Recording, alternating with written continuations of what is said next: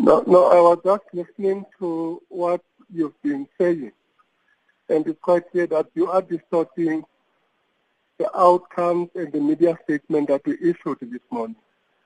What we said in the media statement is that the Integrity Committee invited Comrade John and Comrade Alvin to go and make presentation to them. And as the ANC in the Northern Cape, we are going to accept whatever outcome that might be as a result of the report of the Integrity Committee, which has been sub, sub, subjected to due organizational processes.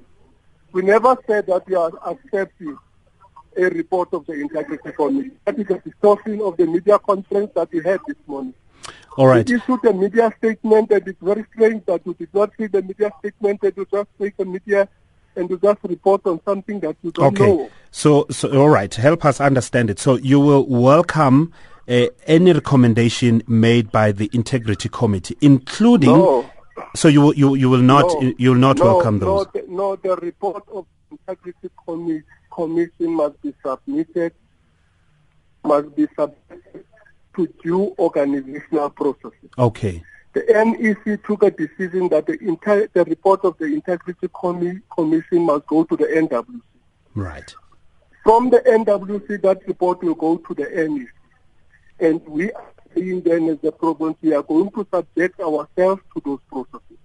We won't comment further on the report of the Integrity Commission. We Okay. never said that uh, we are accepting the outcome of the report of the Integrity Commission. You've got a statement there in front of you. If you can just read that statement in front of you, then you'll get a better clarity of our position in the program. No, I'm glad you are We said clarifying it so that our listeners can hear. The Integrity hmm. Commission invited John and Alvin. They went there, they made their presentation. Based on that, they've submitted a report to the NEC. The NEC then takes a decision that this report must be submitted to the NWC for processing. And the NEC will deal with the report in the next NEC. All right, And but as as the ANC as the as the ANC in the Northern Cape, Mr. Saul, as the ANC in the Northern Cape, what is your position over this? I mean, this matter has been dragging on for very many years. No, we know no, that we it's before a- courts. We know that it's before Our- the court right there. position is very Yes. clear. Our position is very clear. Is that there's an integrity commission. There's an integrity commission that has summoned John and Alvin, and based on those interactions, the integrity commission has produced a report.